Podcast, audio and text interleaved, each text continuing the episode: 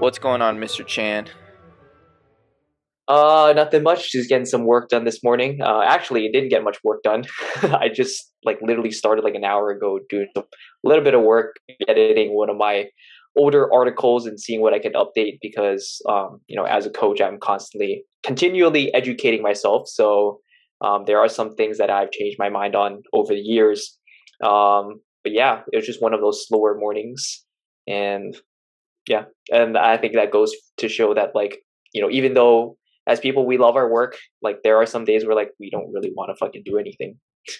Dude, I feel yeah. that. I feel that. I've been I've been feeling that way for probably like 2 weeks to be honest. And like oh man, part of me feels guilty about it. Feels guilty for not posting uh super regularly and not like being super active on social media and just not wanting to be on there at all like and i feel guilty for it right? Because it's like i see all these other people crushing it i'm like ah mm-hmm. i should be on there. I should be oh i could be blowing up right now. I could my business could be fucking going crazy if i just posted more and i just need to get more consistent blah blah.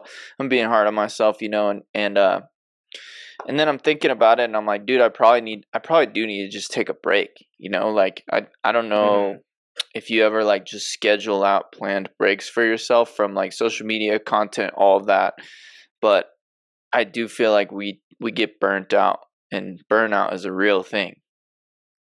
Yeah yeah for sure and i yeah 100% agree and know the feeling of feeling guilty and it's like why the fuck am i feeling guilty about this kind of stuff? Mm-hmm. it's like and i i've been trying to really dig deep and find the kind of get to the bottom of that feeling and like i haven't really found it yet. I don't know if you have any thoughts on that in terms of like doing your own kind of like internal um you know deep dive to kind of find the the reason why behind that feeling. But uh yeah i 100% understand what you're what you're like going through and i think we all do have periods of that. And in terms of like scheduling out like sort of you know content deloads i I don't think i ever have done anything like that. And i think yeah a lot of it is because of like that fear of like everything's gonna fall apart or like mm-hmm. you know I the, or just that feeling of like FOMO. Like oh yeah you know you see everyone else crushing it and constantly posting and like everyone seems like they're super like on it and they it, they don't need breaks. So it's like therefore I don't really feel like I should be taking a break. Like I I, I should be doing the same things that they're doing. Yeah I think it comes back to like being that little kid that was like you know, getting picked last in dodgeball or like, you know, I wasn't picked last and that stuff, but like it's it's basically a, you know, an analogy for like, you know, being the last one to like, you know, load up on the bus and you have to sh- sit next to the smelly kid or like, you know, whatever it is. Like, like, you know, you you just get the the short end of the stick because uh, you're not you know you're not on top of your stuff like you're not you're not good enough you're not good enough and and so we have like these mm-hmm. these fears and insecurities and you know i know as a kid like i i didn't struggle with fitting in you know like i i had friends and stuff and i was like pretty pretty easily made friends and i think it's because i had like i had a brother and like you know older brother and like he had lots of friends and i didn't have issues fitting in you know but then once i got to high school I started to develop like more insecurities and more overthinking and like had a harder time fitting in later in life. Like as I got into high school, I actually felt more out of place, more uncomfortable. Obviously, I'm going through puberty, so that's a huge part of it, right? But but I felt more insecure, more uncomfortable and like more out of my element, so to speak, when I got into high school and like, you know, this how this relates to fitness really doesn't fucking matter, but I feel like it is an important mm-hmm. topic to discuss because that was also that was around the time when I was using food more as like an escape. Like I would I remember like my mom would pack me these like quote unquote healthy lunches and I would like trade them for like you know snacks that I couldn't normally get at home. My mom didn't keep stuff like cookies and cakes and shit like that in the house. So she was always on a diet, you know. So I would like trade my stuff for like you know the the famous Amos cookies and like shit like that, you know. And so like I found food as an escape to help me fit in and like help me feel something outside of myself. And then you know obviously that turned into like you know experimenting with smoking weed and drinking and stuff when I was young. So you know, it, it just goes to show you that we're always trying to get outside of ourselves to feel a part of or feel that sense of community or self esteem or just a, a, sense of belonging, right? We're like, we're still mm-hmm. tribal people. We still like need that sense of belonging and sense of community in our lives. So if we don't have that at home or we're lacking that in other areas of our lives, we'll try and find that somewhere else. And so rather than putting the work in and like finding and meeting new friends and playing sports and doing what like most kids did it was like i've i more like went the outcast route and it was like it was life was a lot harder because of that i don't know like what mm-hmm. what was uh what was like high school and middle school like for you it's funny that you bring that up because i've been I wouldn't say like I've been recently. Uh, recently, it's been like having a bit more frequently, just kind of me wanting to reflect more on that. And like, yeah, growing up, I always wanted to like be the kid, like fit in. I always tried to, you know, um, just kind of like mold myself to like other people's ex- expectations and always like try to fit in. But then the more I tried to do that, I just felt like I didn't fit in even more. And eventually I just kind of like went the route of like isolation. I'm and I'm just gonna like, you know, take on life kind of like by myself. And it's also kind of like um why I've developed this sort of like kind of chip on my shoulder and like kind of like why I got into like fitness in the first place and like mm. kind of like you with food like with me like lifting which sort of like kind of became my like sort of vice in a sense like mm. you know I found that just grind go to the gym and all that like just like because I didn't really have to kind of force myself to fit in anything because you know you go to the gym you work out you're kind of like in your own world you're kind of in your sense of like reality so it was just awesome and like you you just like stay super focused and you just put in the grind put in the work and yeah, uh, it's just, just one of the things I like found I was able to kind of find escape in. And then even I can kind of like just fast forward to today, like it's kind of manifested like that's why I've like just kind of decided to venture into my own thing and build my own business and all that. And like I yeah, I, I've just learned to like kind of embrace the feeling of like, you know, I'm gonna it's I, I will travel this path alone if I have to, or I guess this is just like like what I'm meant to do in a sense. Yeah. And then like even even now, like I I still don't feel like I fit in. Like a lot of people that I talk to, obviously, like um, you know, we we get along, we and and all that, but I don't really feel like I still really have like a sense of like community in the sense, and I still do feel like sort of an outcast. Like just my mindset on life and um everything in general is just I don't feel like people just have kind of that same vision. So you know, I've I've just learned to kind of like embrace it and just keep going at it until you know I eventually find my tribe of people. Mm. Yeah. It's also tough to find like like-minded people like ourselves as well, like people who are dedicated to their own fitness and and have a passion for it and also like dig the science and kind of nerding out on that stuff too. Like it's it's mm-hmm. it's like most people are like fitness is more like a pastime. It's like it's like a it's kind of on the back burner. It's like, yeah, I like to work mm. out, but it's not like it's not like something I really want to know the nuances of, you know, it's just like something I dig. And it's like finding people like that in your day-to-day life might be hard, but that's also why like social media and stuff has been a blessing for me because it has helped me like connect with like-minded people and and kind of find that sense of community and tribe because before this i didn't have a like i would have had to move to like los angeles or new york or like florida miami or like one of these bigger cities that has a more fitness centric community to like meet people and like get involved in the culture. But now it's like you can get involved in the culture and not have to live in these big cities just with social media and stuff. So it's been pretty cool. I've been able to meet a lot of great coaches a lot of great people and like without social media, that never would have happened, right? I wouldn't. Mm-hmm. Without social media, I wouldn't have a business. I wouldn't. It'd be like, mm-hmm.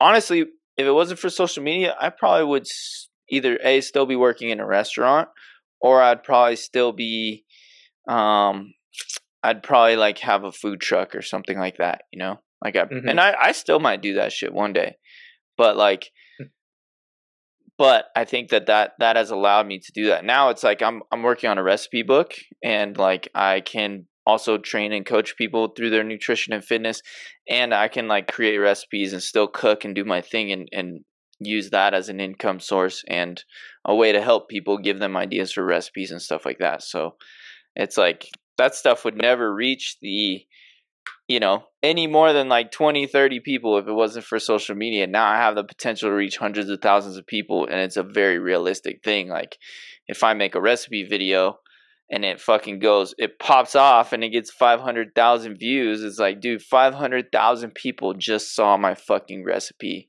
That's insane dude. I don't think we've wrapped our minds mm-hmm. around how crazy of a fucking time we live in right now. Mm-hmm. It's crazy. Yeah, yeah, yeah. It is seriously crazy, and like like you said, like I obviously don't take like social media for granted, and like it is it is truly quite a time to be alive with like the way things are right now with like technology and everything and how we're literally able to reach like pretty much potentially reach every single person around the world um so that yeah it's just incredible like it's obviously opened a lot more like doors and opportunities for me um especially like growing up as an introvert it's like you know it, it doesn't feel like i'm being super social when i'm talking to a camera and then you know i look at the views and like thousands of people are watching. Whereas like if i were to have to physically give a presentation and that many people i'd be like having anxiety through the roof and like i don't even know if i could like even stand up to do a presentation like that you know? So Dude, yeah that's seriously. that's super incredible. You think about doing like a ted talk or something and it's like it's like, dude, that I would be so fucking nervous talking in front of that many people, and then like you see some of these videos on YouTube just getting millions of views, and you're like, bro, like that that's mm-hmm. every time I make a video, it has the potential of reaching millions of people, and we don't like we can't control that. We can't control whether mm-hmm. it it reaches like a hundred people or a hundred thousand people. Like we can't really control that, and we don't really know like why a video reaches that many people versus reaches only a little bit of people. And even a 100 mm-hmm. people watching your video is crazy to think about. You think about mm-hmm. a room with a 100 people, bro. Like, I've only spoken in front of that many people a couple times, and I was shitting myself, mm-hmm. shitting mm-hmm. myself. So careful about what I was saying, I probably didn't even like probably wasn't even like my own thoughts and opinion. Like I was so overthinking what I was saying that, and so nervous that I probably wasn't even like being myself. Mm-hmm. Now it's just like, oh, it's just you in a camera in your living room, or you in a phone in your living room, and you're just like talking, and it's yeah, yeah. I can do it in the comfort of my own home, and yeah, it, yeah, yeah, it's crazy to think about. And and in fact, like the the impact is the same too, which is what I find that's like super cool. Like it's not like me doing a video or me doing a stand-up presentation. Obviously, there are some differences, um, but like I think in terms of impact, like people can still kind of receive that same message you're trying to put out. Yeah, and you know, people will either, and you know, something that I've been kind of dealing with is like people's uh people's judgments or criticism based on like a because nowadays like you have to make these short, compact pieces of content if you want more eyes to see it because our, our attention spans and stuff are so short these days. Mm-hmm. I think the average attention span, I, I was like reading something the other day where like the average attention span is like six seconds. Oh my God. I was like, what? I remember like people mm-hmm. said it used to be like three minutes. And now yeah. I feel like TikTok, Instagram, all like Reels, all of that stuff is like making our attention spans even shorter. Mm-hmm. And it's like a catch 22 because A, it's really easy and quick to make pieces of content that could help people, but it's also easier to make pieces of content that could be taken out of context and bring a lot of negative attention as well. So you kind of have to be, you have to have thick skin in order to make content and be in this game and be okay with it pot- potentially going viral and lots of people taking what you say incorrectly or taking it mm-hmm. out of mm-hmm. context yeah yeah for sure and yeah it, it kind of on that same note it's like yes you can have the potential to impact way more lives like positively and also be able to help more people but i think yeah with that same thing it's like more people overall you know there there's just a, there was just a set percentage of assholes in this world and you can't really like get rid of them so like eventually like some of those people will like find your content and just like whether that's out of the sake of insecurity out of the the sake of you know so some shit that they're going through in their lives they might like lash out at you they might like project their insecurities onto that just because they have the the platform and the means to do so now mm-hmm. Mm-hmm. Yeah. And that's what TikTok thrives on. Like TikTok thrives mm-hmm. on like they don't care whether a video is negative or positive because it's an algorithm. It's literally a machine. Everything is automated. It's not like people are sitting behind a computer like, "Oh, this video is negative. We're going to push it out to a bunch of people." It's like, "No, the algorithm is an automated system that says, "Oh, this video is getting a lot of watch time. People are watching, you know, 95% of this video till the end, so we're going to push it out to more people." So, mm-hmm. potentially this is why even negative videos get even more attention because we thrive on on negativity like as a as a as a society like we love drama we love mm-hmm. negativity mm-hmm. we love being all up in other people's businesses so it's mm-hmm. like if a video that i make gets a bunch of negative comments i know that that's potentially going to go very viral for me which is why i feel like certain creators will say very controversial things because they know that it's going to blow their that video out of the water like if they're if they're saying mm-hmm. something like like I don't know if you know that guy coach Jeremy but he made a video that was like this isn't peanut butter this is poison butter and he oh was oh like God. he was like pointing to a, a jar of like skippy peanut butter you know and he's like these hydro- hydrogenated oils like deep down we have to know that this guy knows that this fucking peanut butter is not going to be poison to somebody, right? Deep mm-hmm. down, I will give the guy credit. Like, he knows how to find his target audience, people who are like super brainwashed into thinking that certain foods will affect their health negatively or positively even in small doses right so mm-hmm. he finds his like target niche audience and then he has so many hate comments it's crazy well he doesn't respond to any of his comments which I, if i were him i wouldn't either but if i were him i wouldn't be making dumbass videos like that either mm-hmm. so it's just crazy yeah yeah, and th- this kind of connects to like I think I think it was our last episode that we talked about this. Where like it, yeah, it's really about like your morals and like what you want to build your business upon. Like I guess some people are fine like straight up lying about stuff just for the sake of getting attention, more watch time, more likes, views, all that kind of stuff, and all that like like unfortunately with social media that's kind of the bottom line uh, because everything is ran by an algorithm like you said. Like more watch time it means more people spending time on the app which means more ad revenue and which in turn like um, can lead to more like just revenue and profit and all that kind of stuff for the people using utilizing the platforms for that sake. But it's like in terms of like longevity longevity in business or even just like your own kind of like moral ground in into like what you want to be putting out into this world is like is that what you truly want and i mean we, we can knock on people all we want, but if if people are totally fine and they absolutely accept and know the the consequences of their actions, then it's like you can do what you want and you know freedom of choice, right? But I think for for us, it's like we we don't want to do that shit. We just don't feel we we'd feel disgusting like doing that kind of stuff. And also, we want to be around here for the long term. We want to be we want our businesses around, and we want to be relevant, and we want to make a lasting, uh, impactful change in this world for the long term. Mm-hmm. And I'd like to think that I've always known all this stuff and always been like super careful about what I say on social media and stuff, dude. But there was a time when I had no idea what the fuck I was talking about. And I was like talking about, you know, doing a detox, doing a plant based keto reset, like doing all of this crazy shit.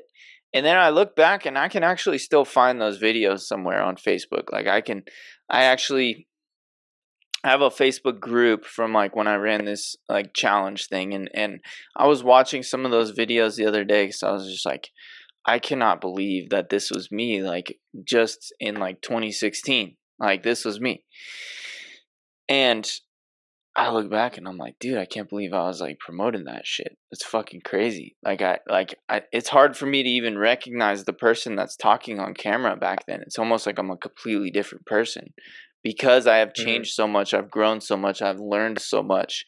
And I'm continuing to grow and learn and change and you know, maybe the videos I'm making now, years from now, I'm going to be like, I probably won't be like, oh, that, that content was garbage or those ideas were trash or like the science isn't solid. But I will mm-hmm. probably be like, damn, I was sucked on camera or damn, like I, mm-hmm. I, I didn't like the way I was talking in that video or whatever, you know? So yeah, yeah. You just grow and get more confident and get better. You just get better. You just get better the more mm-hmm. reps you put in. So it's interesting. Mm-hmm. Video video is very telling way to to kind of see how good at someone is at talking, speaking publicly. You know. Mm-hmm. Yeah. Yeah. Yeah. For sure. Yeah. All right, man. Well, let's get into today's uh today's discussion. So recently, Joe Rogan um, put out a podcast where he was talking with a man, and I forget his name, but it was this guy who basically lost like 80 pounds and so people clipped this video out. I clipped it out. Pretty much joe rogan was like talking about fat shaming and he was mm-hmm. basically saying like fat shaming yes it's a good thing because he basically was the one who told his friend who was 80 pounds overweight to lose weight that he's worried about him. He's worried about his health so I guess the my question for you, Austin, is like at what point or I'll even phrase it this way. Do you say you have a friend who's obese and their their health is declining, you're worried about them, they are gaining weight and gaining weight and you see it, do you say something? And if you do say something, how do you approach it? Um my I, would say my thoughts have kind of changed with this over the years. Like I'd say before, I'd be like, yeah, I'd I'd probably say something or like make some sort of like comment about like it's like hey maybe maybe you should like think about like making a change like obviously i'm not being an asshole and like fat shame because i don't think that's the right approach for anything um even, like the research shows that like shaming literally does not it might work for like a small percentage of the population but for the majority of people it's like shaming literally does not work. And and if it did work, we would see literally like um like waves and waves of change in society because people are constantly getting shamed all the time on social media and stuff. Mm-hmm. Um, but yeah, all that stuff aside, like like before, I would take the more like direct approach and be like, hey, you should probably make a change in and and this kind of stuff. But like over the years, as I've like um just learned more about um coaching and actually like what and, and getting to the bottom of like what actually drives people to change and really the the bottom line is that like as much as we want to do as like an external person to this uh to this person's life like we can't really get people to change. It's like ultimately it's something that has to start within them. And you know i think as people like who are kind of in their like little circle um of people who care about them or people who are a part of their lives like the best things we can do is to support this person and help them if they need. But like in terms of like intervention like i wish i knew there was a way. I mean i think if we knew a way we'd be making millions and millions of dollars. But i think ultimately change like comes within that person. Mm-hmm. no i agree. 100% yeah. like mm-hmm. me being somebody who like struggled with drug addiction is a perfect example um, like struggled with drug addiction until the age of 22 so from like 15 to like 22 really from 13 to 22 um, struggled with addiction.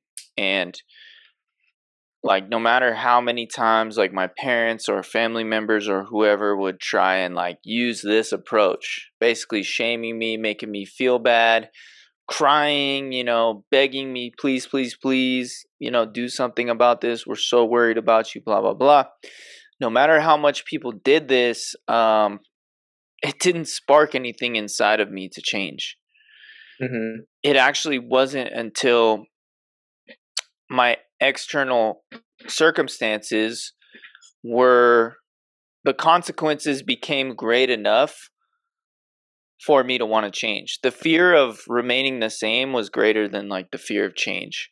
So mm-hmm. I needed to basically get over my fears of change because changing to me was scarier than like staying the same.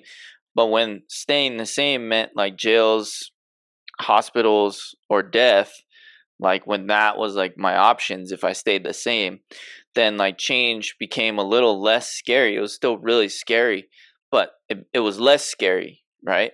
So i did mm-hmm. the thing that was less scary as we normally do. So i did the thing that was less scary it was still fucking scary it was still really really scary and i did it and it ended up being like my choice. It was my choice right Mm-hmm. It wasn't my PO. It wasn't my mom. It wasn't it. You know, it wasn't my family's choice. It was my choice. So I agree with you one hundred percent. Right. And I'm I actually made a mm-hmm. video saying that like it it is up to us and it's our responsibility to say something to people around us. Right.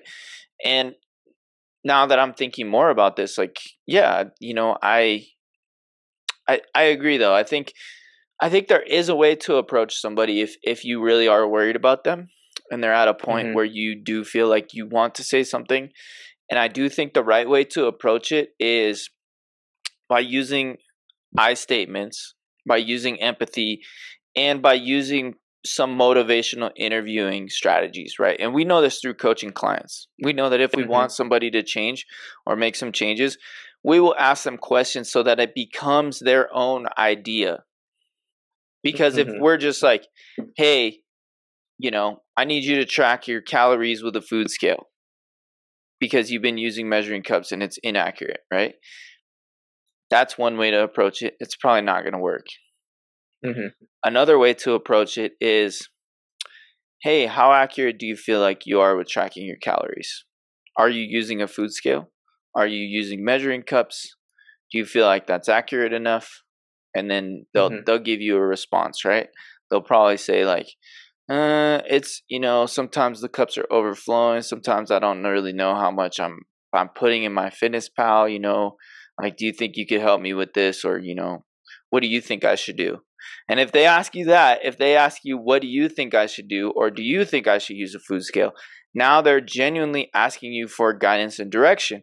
And it's a lot easier for you to give them that guidance and direction once they ask for it. Even though we're coaches even though they're literally paying us for us to tell them what to do, we still have to basically coax them into them asking us. Mm-hmm. Because that is what's actually going to create change, not us just telling people what to do. People know yeah. what to do, but knowing is not half the battle. Knowing is not half the battle. Like people know what to do, but they're not going to do it unless they actually do it, unless they actually think it's their own idea. It's like basic human psychology. It's really interesting. Mm-hmm. It it's so stupid. It actually makes no sense at all, right? If we could just like get our own ego out of the equation and allow other people to give us guidance who have more experience, our lives would be so much easier. But we have this thing called ego that doesn't allow us to people to tell us what to do unless it's our own decision. It's like, no, mm-hmm. I, I'm making this decision. Yeah, yeah. And the more I think about it, it's it's like some weird fucking like just mindset that we have within ourselves. Like we just like tunnel vision everything until we feel like, hey, we're actually ready to receive this information. Because when I think back like into the earlier days of my lifting career, like like I, I probably have I probably did see a bunch of content at some point that like probably if I listened to it would have led me down a better path and like saved me a lot of time, injuries, etc. But like at the at that time, like if I think back, like I just wasn't ready for that. I was just so like kind of into. I was I was just so bought into what I was currently following that I'm like, you know, th- this is the way. This is it's working for me right now. But like, uh, even though I knew there was something that like I could have done that was better, and it's just yeah, it's just weird. It's like I wish I could find kind of the, the bottom of it, but it, it's hard. It's yeah that's one of the things i think as coaches it's like the hardest thing to accept because we want we we do this because we want to help people. And and like the i guess the hardest lesson as a coach is like knowing that even though you want to help everyone not everyone wants to be helped. And so yeah. Yeah and i guess it's just about finding ways to um sort of like get people to want the help right? Yeah. In a sense. Yeah exactly man. It, it's it's the basic like the stages of like behavior change and it's like the mm. you know the we learn about the five stages like whatever it's like pre-contemplation contemplation action and then whatever it is maintenance um but but it's like you learn about all these stages of behavior change and it's like okay like it takes it takes a lot of steps for somebody to be ready to receive information and then they need to think about it for a while and then they need to contemplate it and then they need to plan for it and then they put it into action and then putting it into action is not enough now they have to maintain that action in order to keep it going and if they relapse on that behavioral change then they they may go back all the way to the pre-contemplation phase so this is mm-hmm. why people have a hard time sticking to their fitness goals because they make the actions too intense and so they can't mm-hmm. sustain mm-hmm. it so then they relapse and when they relapse they don't just go back to like okay i'm instead of five days per week at the gym even though i'm juggling like three kids and a full-time job i'm going to go back down to three days per week they don't do that they go i'm going to not go at all mm-hmm. So that's a full relapse, right? And then they go from like tracking every single macro, tracking every single workout, being super dialed to like, I'm going to go back to not tracking anything, eating whatever the fuck I want, not going to the gym at all, instead of something is always better than nothing. So it's interesting the like psychology of this whole health and fitness thing because it's so all or nothing. And it's mm-hmm. I don't know where this original rhetoric is coming from, but I feel like people are afraid that what they're doing is not enough to create changes. So then they mm-hmm. need to go more aggressively. So it's this all yeah. or nothing thing. Yeah, or it's that, or it's like that, just that like weird thing where, where I do understand, but it, it is kind of weird it's a, like when you first start obviously you're like super highly motivated. You really want this change and so you try to do everything kind of like humanly possible in order to get that change but then you don't realize that like weeks and months down the road it's it's going to get harder and like you're going to lose that motivation and you're not going to have that same drive and you don't really want to do that and so like it, yeah it, it's hard. Like how do you like reel someone how do you like reel someone back from like doing that and like saying like hey how about instead of working out five times a week like let, let's dial it back down to three mm-hmm. and then let's stick to this for a while and see see how you turn out because that, mm-hmm. that's that's what i tell clients although it's like sometimes some of them listen to me some of them don't so yeah yeah i mean it's like it's also demotivating once you get past those newbie gains like if we're just talking about lifting for mm-hmm. example it's it's demotivating once you get past those newbie gains you've been putting on like 5 to 10 pounds on a lift every single week and then like you go from that to like you'd be lucky if you put 20 pounds of strength on a lift in a year. So mm-hmm. then it's like so then it's like you go from doing that in like a month span to like in a year. Maybe you've reached your genetic strength like potential for that lift. And so like and i'm talking about like mostly like barbell lifts or compound lifts right? It's like your bench press maybe thought out at 315 for like a year. And you might you may be able to get like squeeze out like you know two reps two extra reps at that 315 in like a year but it's like mm-hmm. it's like dude your newbie gains were like every week you're adding reps you're adding weight to the bar so then it's also mm-hmm. discouraging like who the fuck wants to stick with something if you're really making such minuscule progress mm-hmm. yeah and then yeah the, the same thing goes for fat loss right like mm-hmm. when you first start like you're going to see the most amount of change in the, the first few weeks um not and not even just dropping water weight. It's just like when you go from like being super unhealthy to taking healthier habits obviously that's like a huge kind of like shock to your body. So you're going to see a ton of progress. And then obviously you do like metabolic adaptation and like all the other stuff. It's just your progress just starts to slow down. Even though you're doing everything else everything is the exact same. It's just yeah like the law of diminishing returns mm-hmm. right and then it's just hard to stick to because you're like mm-hmm you're like, fuck, dude, I've reached my genetic potential or whatever it is. I was watching a an interview with uh, Greg O'Gallagher, Kinobody, and he was talking about how he added six reps to his max bench press in like 10 years.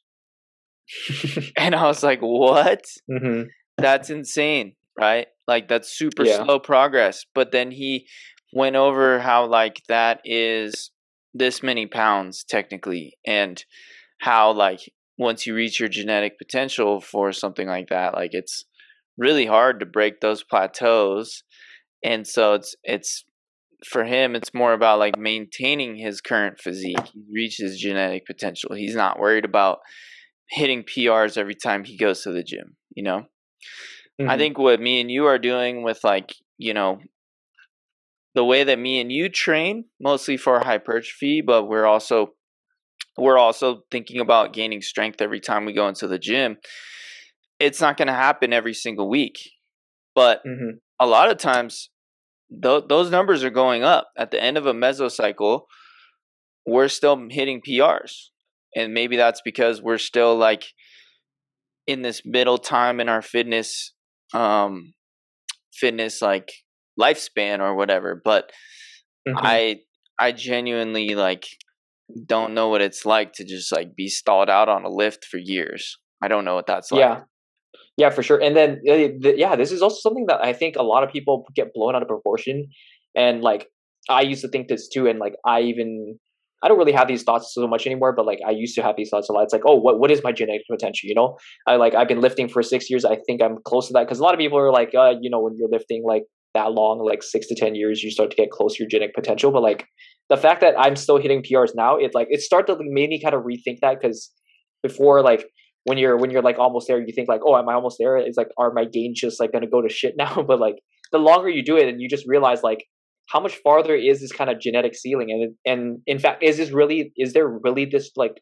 genetic ceiling because there there's so many factors that play into it it's like obviously your training experience but like like who there there aren't that many people who can say like they have consistently lifted for say decades mm. and like have not like made progress because you know more often than not people will just fall off the wagon because of life because of injuries because of all these other things so no one can really say like I've been actually consistently following a program. I haven't missed a single workout. I haven't take like any vacations away from working out for like literally decades. So it's it's it's hard to say. Yeah, and there's different seasons in people's lives when they're going to stop going to the gym. Like or mm-hmm. they're they're just not going to be able to, right? Like if you got a newborn baby and, you know, that becomes your main priority and you know you're working a lot and you know you're traveling and you know there's just so many different circumstances that may come up and so you taking a break from the gym is kind of inevitable. And I'm not talking about like a short deload week, but I'm talking about like taking like a month or two off. There's a very rare breed mm-hmm. of people who during the during a course of like you know 5 to 10 years are never going to take that like month off from the gym. I know for me I've taken like I've taken close to a year off from the gym and I've taken 6 months mm-hmm. off and I've taken 3 months off not because I purposely wanted to. It was just like chaotic, crazy time in my life. One of them was COVID, and you mm-hmm. know a lot. Yeah, I was gonna say that was a big one.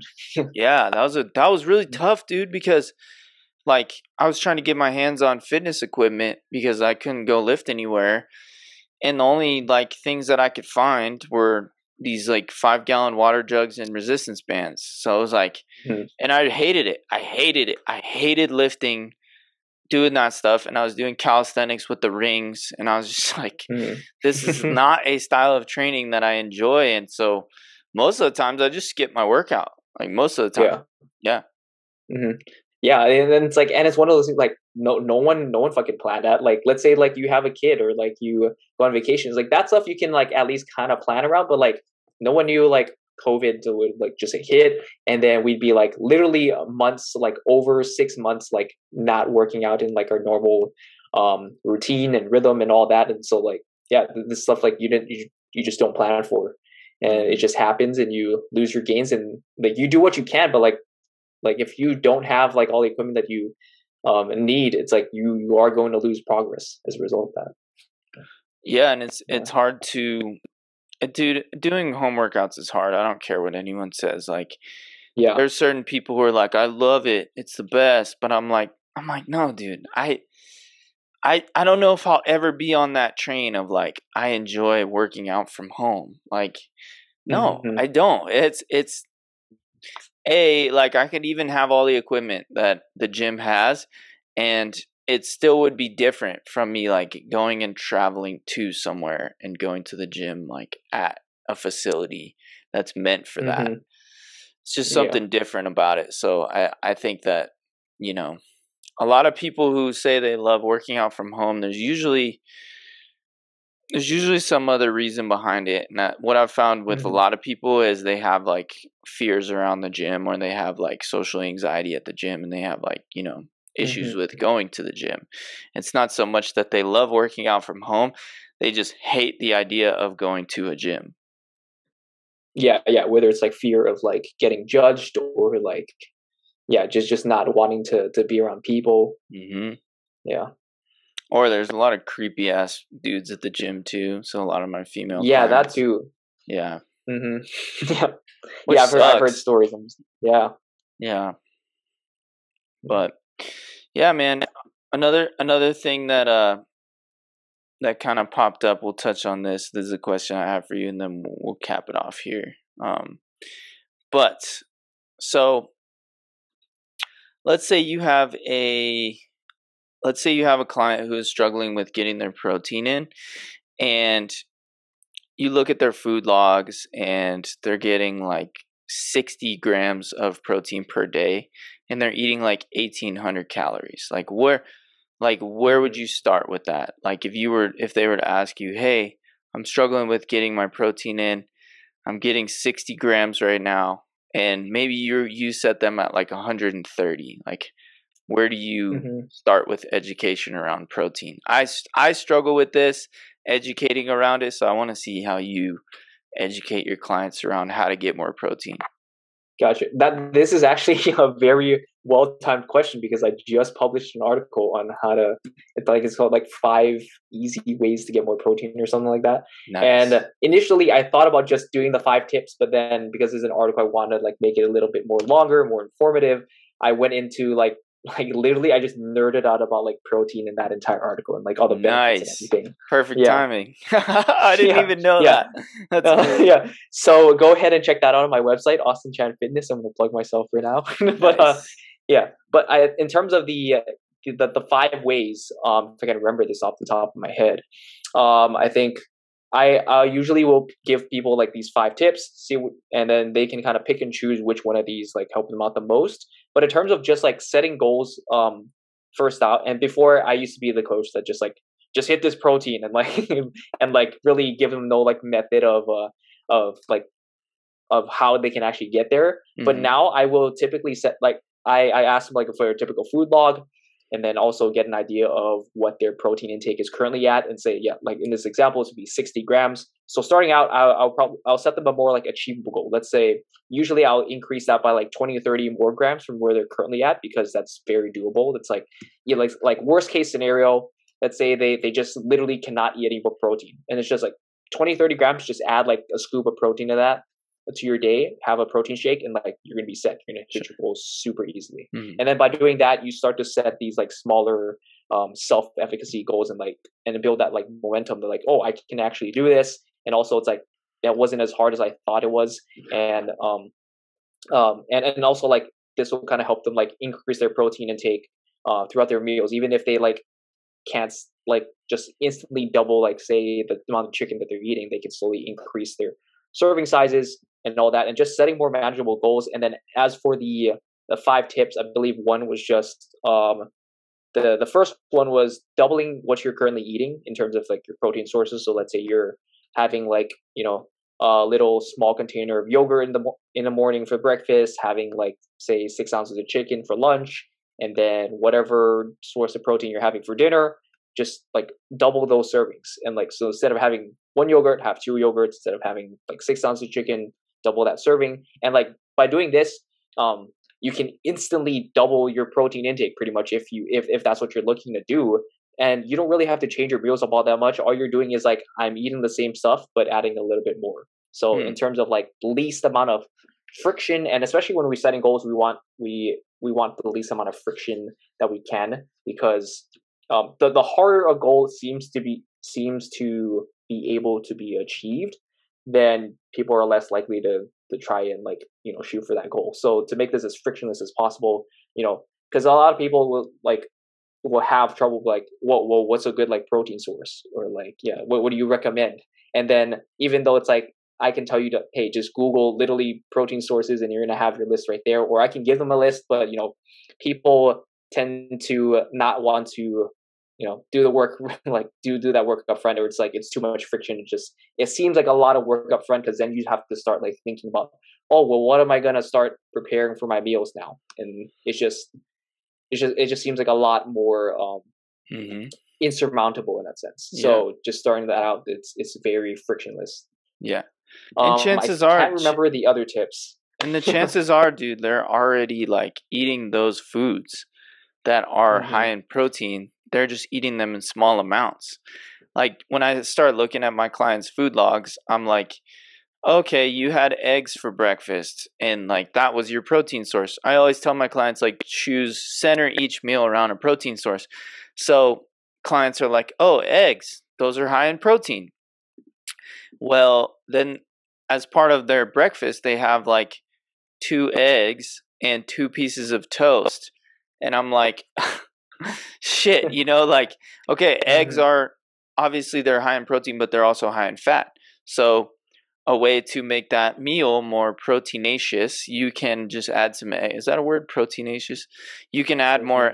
You can add more egg whites in there, or you can have yogurt on the side, or you can have a protein shake on the side. Like, just think about whatever your current, or you can just double up the amount of eggs you put in there. Like, literally have four eggs. That'll, that'll double the amount of protein in that meal right? Or instead of like the bread that has like two grams of protein per slice, there's some bread out there that have like five grams of protein per slice.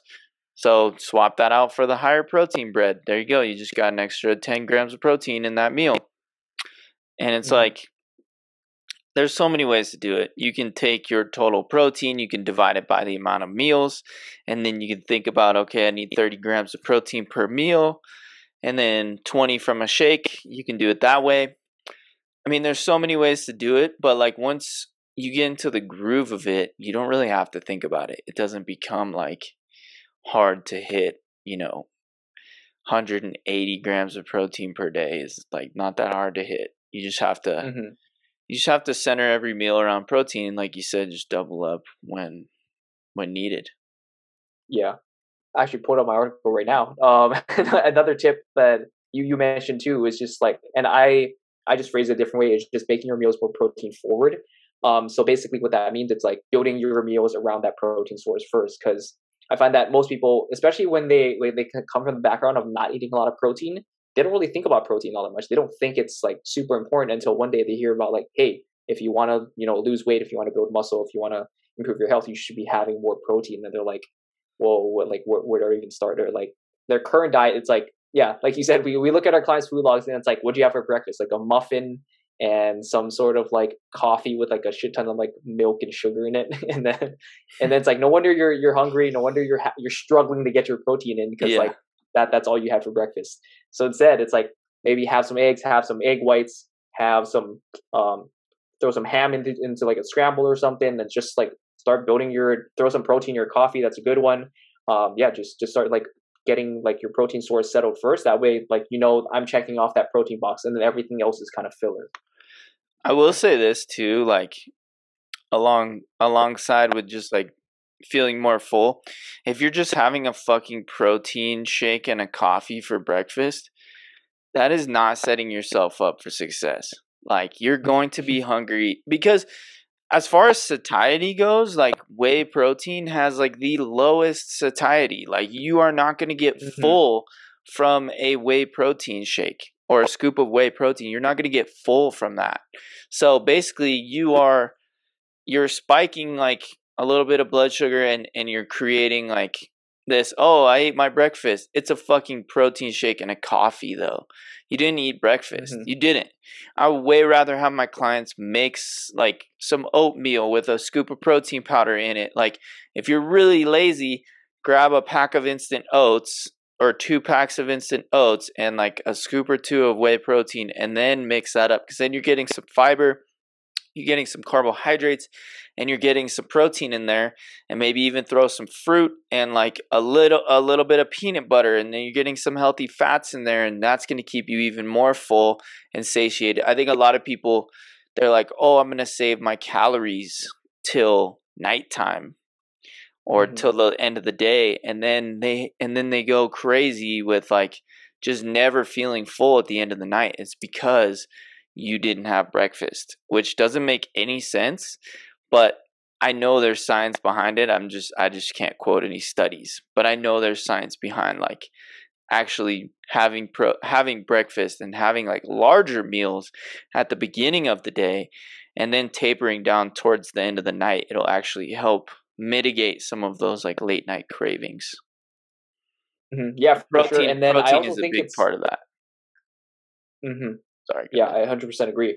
Um i think yeah that that's um that's a really good point and especially a lot of people they'll say like oh i'm not really hungry in the mornings Yeah. or like people who um just just tend to sleep in a lot you know? So they just sleep in and like they wake up like an hour before work so they're like oh fuck i don't have time to make breakfast. So then they just Mhm. like throw a protein shake or they just throw something quick together and then it's like no yeah no wonder why you're you're hungry. And like one of the things that i found for myself like if i have a nice hearty big protein filled breakfast it sets me up for like the rest of the day. And like as much as it, it as shitty as it feels to like like my first client session in the morning is like seven as shitty as it is to like wake myself up at like 5 5 a.m giving myself those like two hours to like take my time and actually have the routine of like preparing breakfast and like lit- getting like um sip of my coffee in the morning and like having some time to actually like wake up and like like eat eat and everything like as, as shitty as that feels like i know because i do that it's like if i make that first part of my day like a little bit less like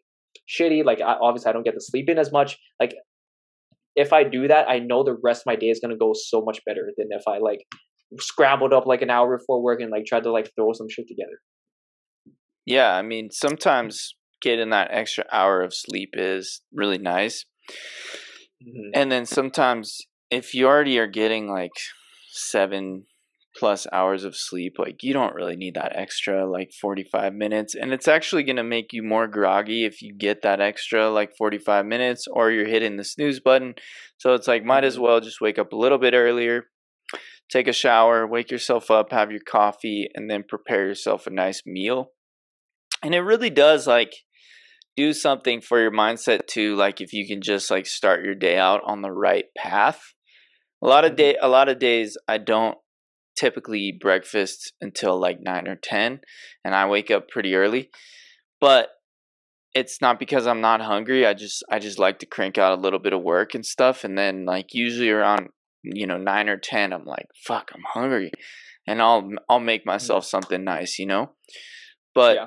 I notice on days that I don't eat breakfast, those are the days that I am ravenous at, at night and I overdo it on my calories. I overeat my calories when I don't eat breakfast.